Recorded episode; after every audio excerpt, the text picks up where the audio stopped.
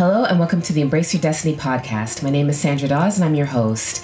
And if you're new to the podcast, the Embrace Your Destiny podcast is all about sharing the journeys of women who have been through a challenging time in their life, and they share how they got through it, the lessons they've learned, and offer advice to anyone who may be going through something similar in their own life. And today, my guest is Lynn Hurdle. And Lynn is a communication expert and conflict resolution strategist, facilitator, speaker, and leadership coach with over 35 years' experience in blending the connection between communication, conflict, and culture into her unique style of engagement for leaders.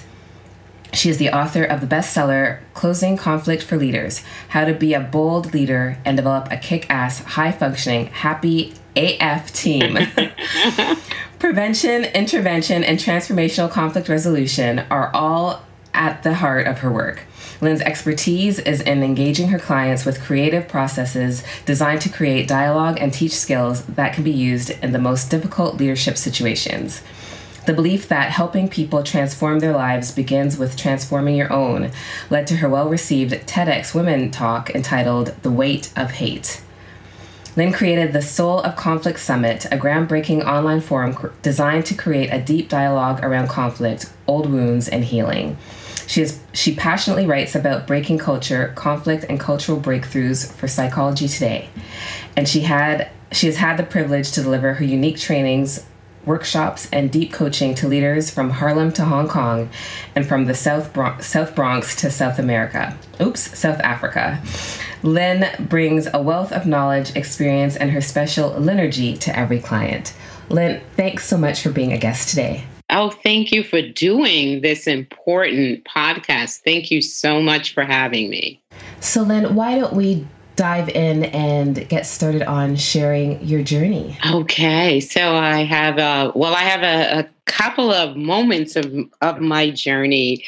Uh, but my journey into conflict resolution work really started when I was 17. And uh, up until, I guess, from three to 17, I knew my path, which was to be an actress and an entertainer, and in my eyes, absolutely a star. And everything I did, I did toward that point including I, that at 17, I was a senior in High School of Music and Art, which is a performing arts high school in New York City. And so I was set, I was uh, on my way to Syracuse University the following year to uh, be a theater major. And so I'm on this bus and I live in the Bronx at that time. I still actually live in the Bronx now. And at that time on the bus is myself, another teenager, and the bus driver. We are the only African Americans on the bus. The bus is full and everyone else is white. And we stop at about a mile from my home. And the bus driver is not opening the door. So I'm looking, I look through the windows and I see about 50 white males with red bandanas running toward the bus. And I'm noticing a lot of them have baseball bats. And they start, they surround the bus and they're screaming the N word and screaming for us to come off the bus. And the bus driver refused to open the doors and they start to begin to try to tip the bus over. And the only thing that stopped them is that across the street comes another bus filled with African American kids. And so they run over there, and I jump off the bus with the other teenager who I didn't know at the time, but he went to my school and he's terrified because he just moved into the neighborhood. He was literally only there a week and had no idea how to get home. I took him home, and as soon as I left him, I can remember the thought coming in my mind and fully in my spirit, too. Uh, I have to do something about this. I have to be able to bring people together around these issues. And I do not know where that came from because, right. as I said, I was going to be a star. so, right. You had your path lined up and yeah. From three years old. So truly, I, I had no idea what I was going to do with that, but I was really certain of it. And as it would happen, that next year, I went to Syracuse, and the following year, they started this new program called Nonviolent Conflict and Change. And I switched from theater into that program.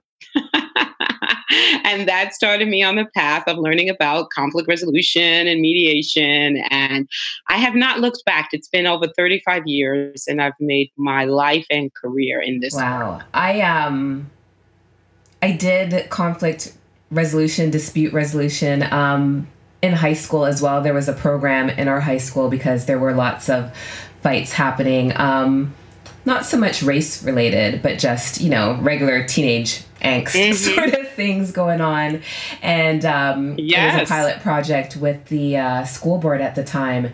And I remember thinking it was kind of cool to be chosen to be on this, but I didn't understand the value of it until after I graduated from um, mm. my undergraduate degree and I saw a certificate in dispute resolution, and I am a, like a lifelong student. So I was like, oh, let's do this and let's see where that takes us. But I feel like everybody should have dispute resolution under their belt, belt whether they want to be a mediator or not, because it helps so much in your yes interactions with your family, with people on the street, in your job. Like it's one of the most valuable tools to have under your belt, I think. I think so too, because conflict is everywhere and it's in every part of our lives.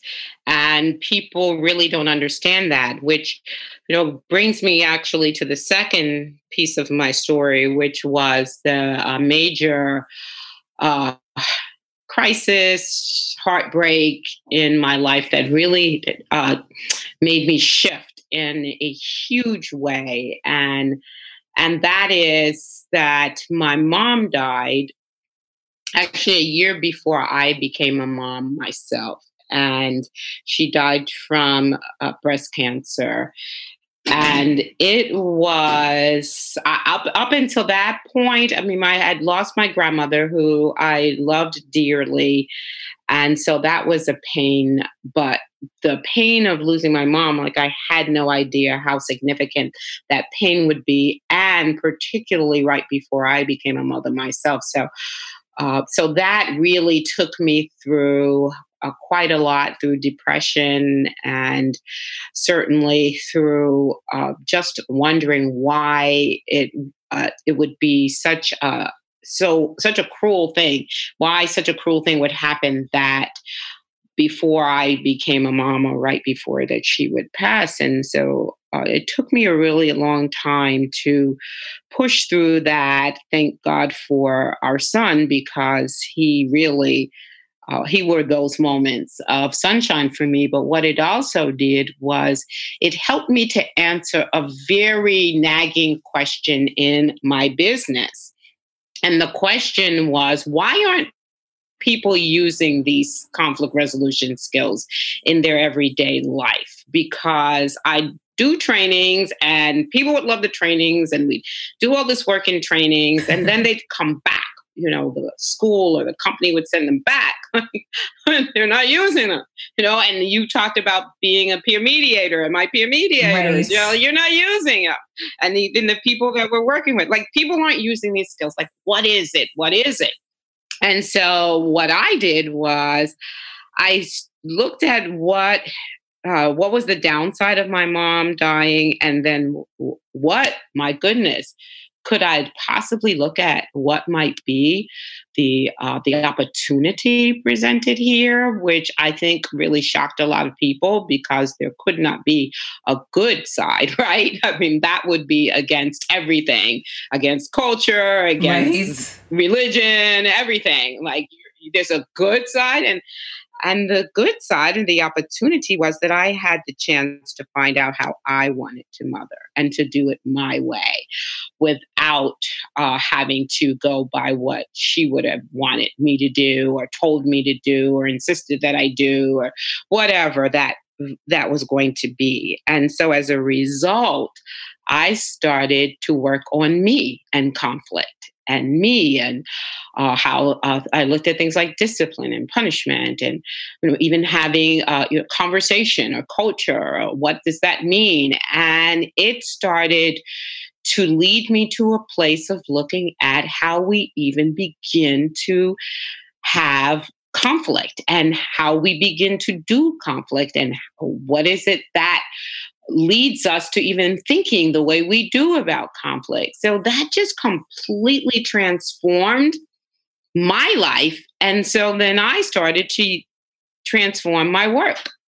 And that's when, when I was able to take people through the journey of conflict in their lives and how it's constructed for them at a very young age, and what are your triggers and what is your mindset, then I'm able to get to the place where we can start to look at why we don't pull out the skills. What gets in the way of us pulling out the skills? And it all has to do with how conflict was even constructed for us and how we don't uh, override our triggers. We just let them lead us into reacting in ways that aren't the best. Right, because there's um, a certain lack of self awareness right? mm-hmm. There's a huge lack of self awareness. It's all automatic pilot, right? yes. Yeah, those knee jerk reactions. Yes. Yeah. And it's all, and the other side is, you know, the rules. I was reading uh, something today because uh, I go by the the handle of the conflict closer, and so a lot of people know me online. And well, when something comes up, they'll go, "Lynn, what's your thought on this?" And you know, someone uh, tagged me today to about a conflict where uh, the uh, the uh, sports announcer was saying that, hey, you know, my grandfather told me somebody do does this, you beat them down, and that's what you're supposed to do, and all these things. So the you know culture will also jump in there and say, well, if you're a true whatever, African American, a true right, man, a true whatever, react. right? Yeah. that's is what you're supposed to do, right? and we never question that. We just, because we usually learn this as kids, they usually instill it in us young. And so we just go along and then we notice everybody else is doing the same thing too. So okay. So if somebody is, you know, if somebody hits hit me. I'm, yeah. I have to hit them back. Not just hit them back. I have to knock them right. out so and they don't get up again. I, you know, I have. Um, it reminds me of this funny story that I heard years ago, and it's um, an example that I use about perspective and and tradition and cultures and this sort of thing. And it was um, the story about this woman who always, whenever she did a roast, would cut the ends off the roast before she put it in the pan. Mm-hmm. And so she saw her mother do it, so that's how she made her roast, but she never asked mm-hmm. why her mother cut the two ends off. She just thought that's what you do. and so one day when she was preparing the roast, she did what she normally does and cut the two ends off, and somebody was in the kitchen with her and asked her why she did it. And she had no answer. She's like, I don't know.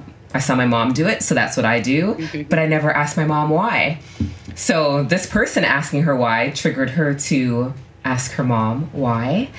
And the answer was so mm-hmm. simple. It was because that was the only way the roast was going to fit in the pan. you know, I you see it. somebody doing something for so long that you assume right. that there's some scientific right. or you know there is method behind the madness, mm-hmm. and sometimes it's just a really simple explanation. So there was if it fit in the pan right. without you cutting the ends off, there was no need to cut the ends off. Right. That's right. Exactly. And there's there's so much of that, particularly I find in conflict. Everybody has their own little rules, but where did they get them from? And do they even are they even uh, authentic to you, or are you just right uh, going along uh, and and think that it's okay and of course you're going to get cheered for it that's right that's what you do yeah. and, uh, and and what i'm asking people to do is to really to to push back on that i i've, I've coined the phrase breaking culture. Uh, for me it's really about it's not that you're giving up your culture or even speaking against it but you are questioning why why this way? Why and how, does that fit for me? Because even the why even after you explain it to me right. is that authentic to me? Is that how i want to do things? Uh, you know, do I want to spank my kids? Do I uh, believe that kids should be seen and not heard? Do I, you know, all of these yeah. things that come up that are really tied into culture that for me, I no longer had such a hard time with it because don't get me wrong, there were certainly other people who uh, did not understand or approve of the way my sons were raised, but right. they weren't my mother. they may have been family, but they weren't my mother. So right. they didn't carry as much weight. So, you know, so it was a little easier to push back against them, but it was still difficult. But I that was why I had to know. Like I had to know why this trigger doesn't work for me. I had to know why I no longer bought into that uh, particular cultural norm.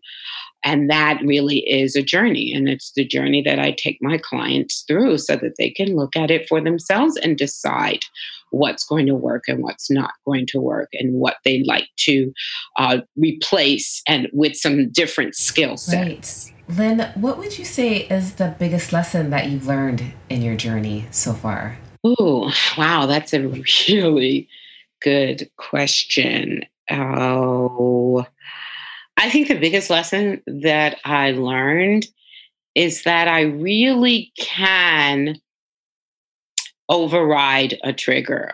That uh, that I really can stop myself simply through awareness that I am being triggered. That it's uh, it's leading me to some place that I do not want to be led to. And there's got to be another way. There's got to be a different way and a way that doesn't involve my crushing someone else, uh, and in particular, my my sons uh, or any kids or young people. I, I, you know, I don't like to crush people in general, but you know, kids in, in particular, young people in particular, um, can be crushed so easily. And I would rather uh, hold myself back and figure it out than just unleash whatever is trying to come out. Right, because it's not always, or in most cases, not the most productive way to handle it. It's not productive.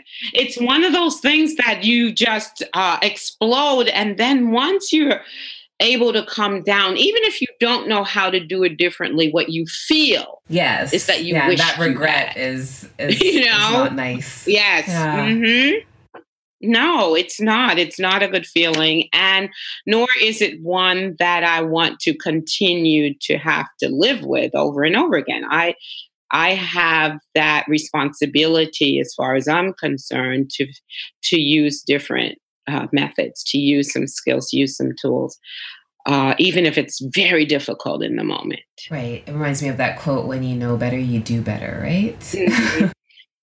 Yeah, I think that that's an overrated quote. Uh, yeah. I hear Oprah use it a lot, and I'm like, no, that's actually not true. That people know better, but they still don't do better. When you right. do better, you do I, better. I, I you know, like that's it. For me, that's it's it. that when you know better, you have an obligation to do better, but you don't yes, always step up to the plate to uh, do it. right.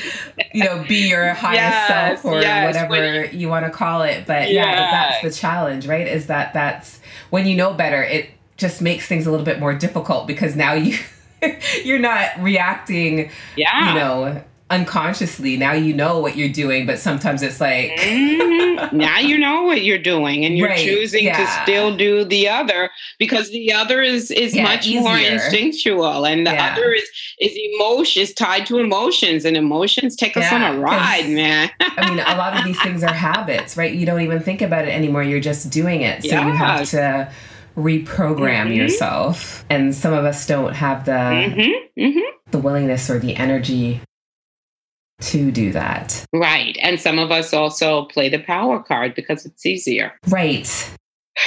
yeah. You know, I see that in leaders. I see that in business all the time. It's much easier for me to just play the power card than to listen longer, you know, and to try to understand what uh, what my coworker or my team is saying to me. Just go right. do it. Don't question I said me. so. It, it's yeah. so much easier as a, as a, leader, as a parent. You know, I mean, whatever yeah. it is. Yeah. That is the challenge, though, right? To um, mm-hmm. to really mm-hmm. be open to the opportunities because you know that if you can communicate better and manage conflict in a healthier way, that everybody's going to be happier and you're going to be more productive. Yes, and you're going to Absolutely. have better relationships yeah. everywhere. And uh, uh, you know, contrary to popular belief, relationships are everything. As far as I'm concerned, they are everything. Starting with the relationship you have with yourself. So when you say you're going to be happier, yeah, the relationship I have with myself is I like the way I handle conflict these days, right? So right. starting right there, I'm happier. And then you have relationships. You know, more and more businesses are noticing uh, or taking into account that it's the business businesses that help their employees develop better relationships that are thriving more because people want to be productive for the company because they have uh, they have buy-in. Right. I like the people I work with. I come to work and I'm looking forward to this, and we work together and we do it well, and so of course the company's going to thrive.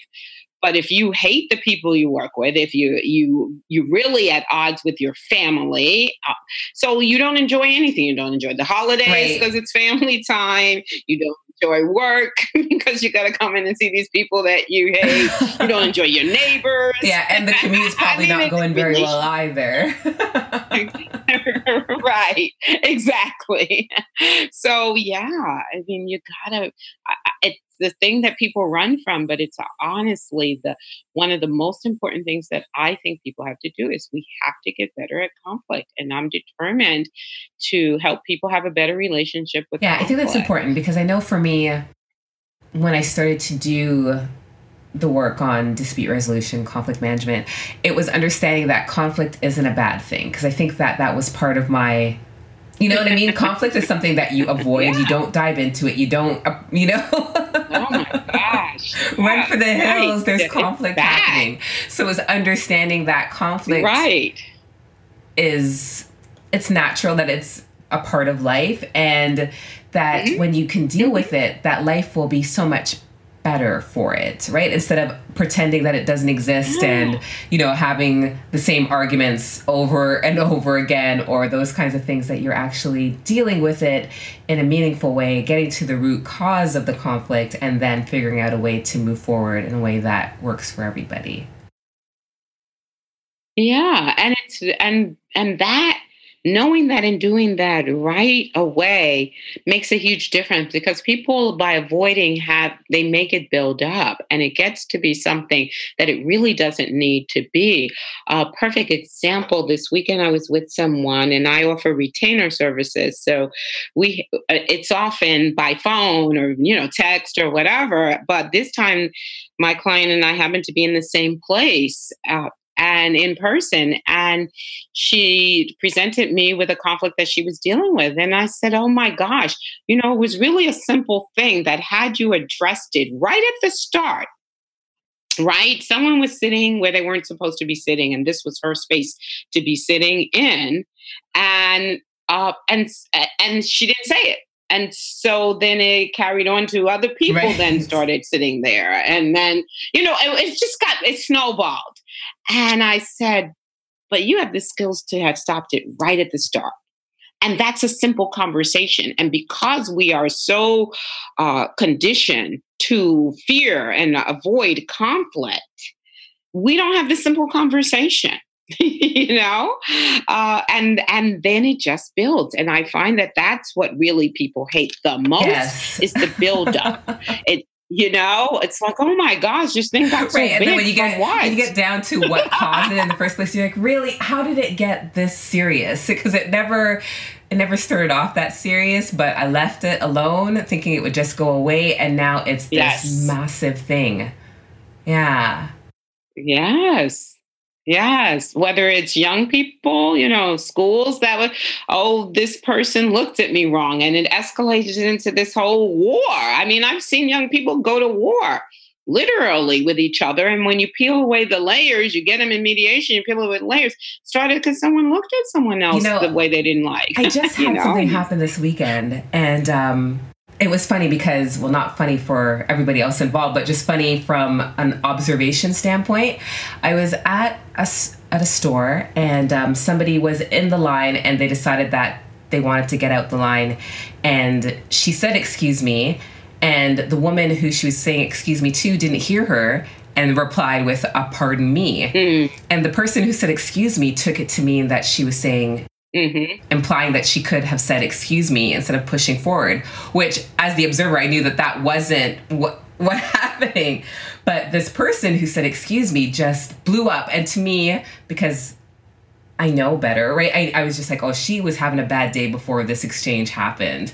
Do you know what i mean? And so she just mm-hmm. flew off the handle and was ready to like fight this woman, not physically fight her, but was ready to like get yeah, into this right, heated yeah, conversation yeah. about the fact that she thought that this woman thought she had no manners. And it was just amazing to see how it all just Right. Like you saw the smoke mm-hmm. starting to build up. it was like, oh ladies, it's not no. and um but no, yeah, it's just interesting right. to see how you know how you come into a situation can impact things in such a severe way and you're not even conscious of it. Mm-hmm. you know what i mean? I think that i for me there are times where i'm like you know what? I need to stay home today because i don't want to deal with anybody. And i feel like that was what was going on with that woman is that she something happened that set her off that day and no matter who got in her way mm-hmm whether it was by accident or on purpose, they were going to get it. and um, yeah, you know, understanding that is so big. It is huge and it makes a huge difference. And being able to say things, you know, being patient is the other thing. I find that when people really do work on conflict resolution, that they start to work on having to have patience. We have so little patience with one another. It's unbelievable to me how, uh, as you said, it can go from zero to a hundred yes. in a matter of seconds rather than people having the patience to try to check in and see what's actually going on and try to understand one another. Yeah, I think patience is a, almost a lost art form these mm-hmm, days. Mm-hmm. Yeah, I think people just really start to dig in on people or they or they completely avoid and don't bother to check out what is happening right? And people want their minds to be read. I mean, people don't read your minds that is still no, not they're not teaching that, that in, in, high schools or university yet. Right with all the technological advances mind reading is still not a skill that we have. So we have to talk to each other in order to find out what's being meant by what people are saying or doing. Yeah. Yeah. And instead, not only do we read minds, we make these assumptions about why they're doing what they're doing. And it's always negative. So we're upset right? that people can't read our minds, but then we think that we can read their minds to know what their motivations and That's intentions right. are. Yeah. that's right. That's they just don't respect me, and that's why they're doing. Right. They don't know. You know, chances are they don't know. So you have to tell them. And you can tell them in a way that, you know, they, and then the other thing, I don't want to hurt people's feelings. It's not about hurting people's right. feelings. Like, how are you going to say it? Like, really? what will you, how are you planning to say it? because it, there's a way to say it. And hey, you're not responsible for someone else taking it that way if you say it in the best way that you possibly can.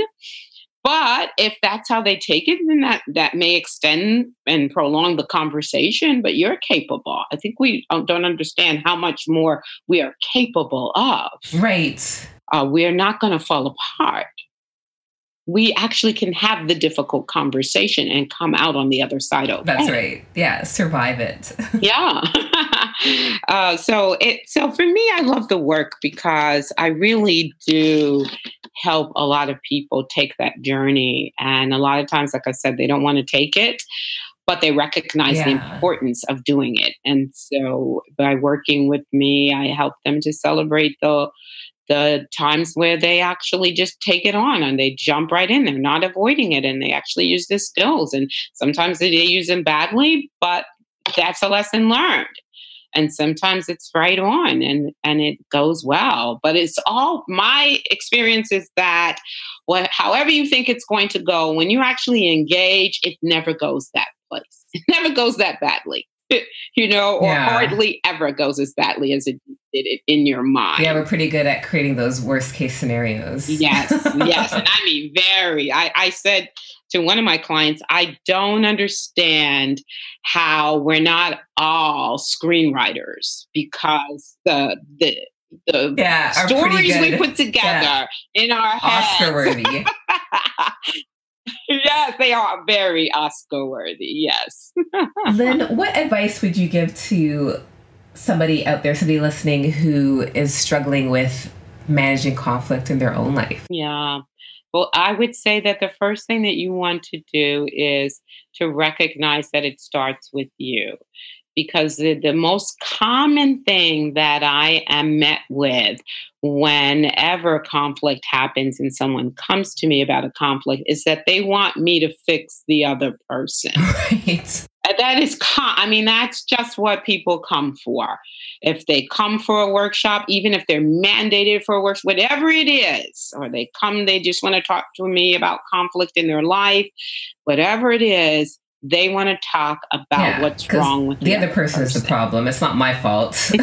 I didn't do anything, Lynn. I swear. I didn't do anything. That's right. And so I want you to recognize that it starts with you, yeah. just like it starts with me. Hey, that's the first place. So begin to think about how you even think about conflict and what is it that you often do when you are met with conflict and start to look at if you're an avoider, start to look at why and what is difficult for you about conflict. And then the second thing for me is learn to listen more and deeper. We just spend very little time listening. Most of us listen up to the point at which we wish to interrupt the other person. And that's pretty quickly in the conversation. Yeah. that comes pretty quickly. And what I want to say is listen beyond that place where you want to interrupt. Listen to fully understand. Number one, it's great to know what you're having a conflict about. That's number one, like really what you're having a conflict about. And number two, it's great then to be actually to be able to address what the conflict is about. We spend a lot of time talking about what the conflict is not really about because we've not listened long enough and understood each other well enough.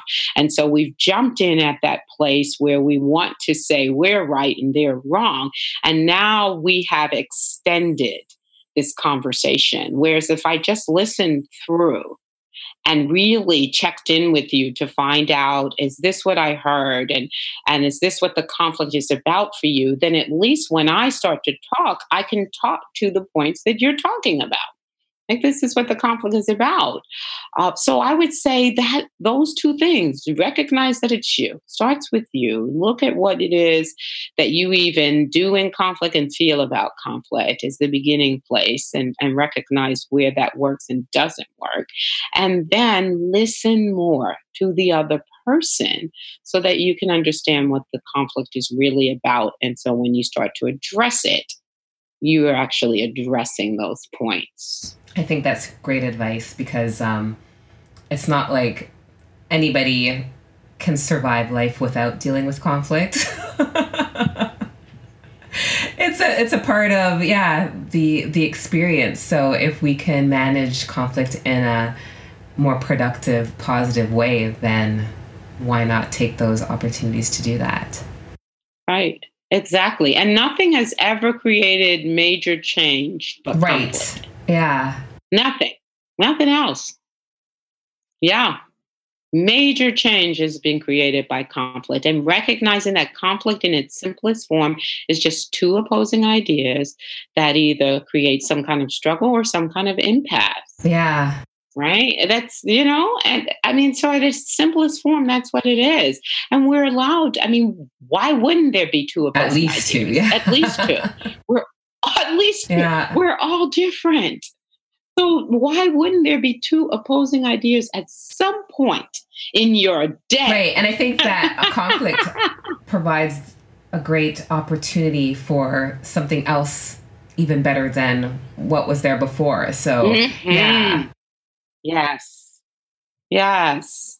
Yes. And if we get on board and try to work together to resolve it, then we can do that and we can have these conversations. Uh, I've sat through many conversations. You know, my youngest is 17, and I've sat through many conversations that were hard to hear and difficult and hurt my heart in some way. And I survived. And not only did I survive, mm-hmm. but I learned a lot. I learned about what he was thinking and feeling. I learned what were the things that that I did that didn't particularly sit well. It doesn't mean that um, I'm any less good a mother. It doesn't mean that I have any less authority. Right by listening to it. It just doesn't, you know? Uh, and we tend to think that as leaders, as parents, like, oh, if they, if I allow them to say these things to me, that takes away my power. No, it doesn't. Yeah. You still have power. You still have that card you can pull. But at the same time, you've had an opportunity to really hear what's in their hearts. Because I'll tell you, with parents, one of the things that I hear all the time my child doesn't talk to me.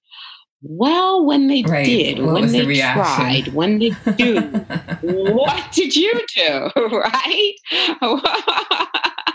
what did you do other than say, I want you to talk to me? Right? Because my mom used to say that all the time. And then she right. followed that by yelling and screaming. Hey, I don't have to talk to you. I really don't have to. As much as you think I do because you're the parent, I don't have to. When anybody shares anything with me, I consider that a gift. Absolutely. Because we are not entitled to other people's thoughts. Lynn, thank you so much for your insights and wisdom today. I um, enjoyed our conversation. I'm sure the listeners will get a lot out of it and probably come back and listen to it again.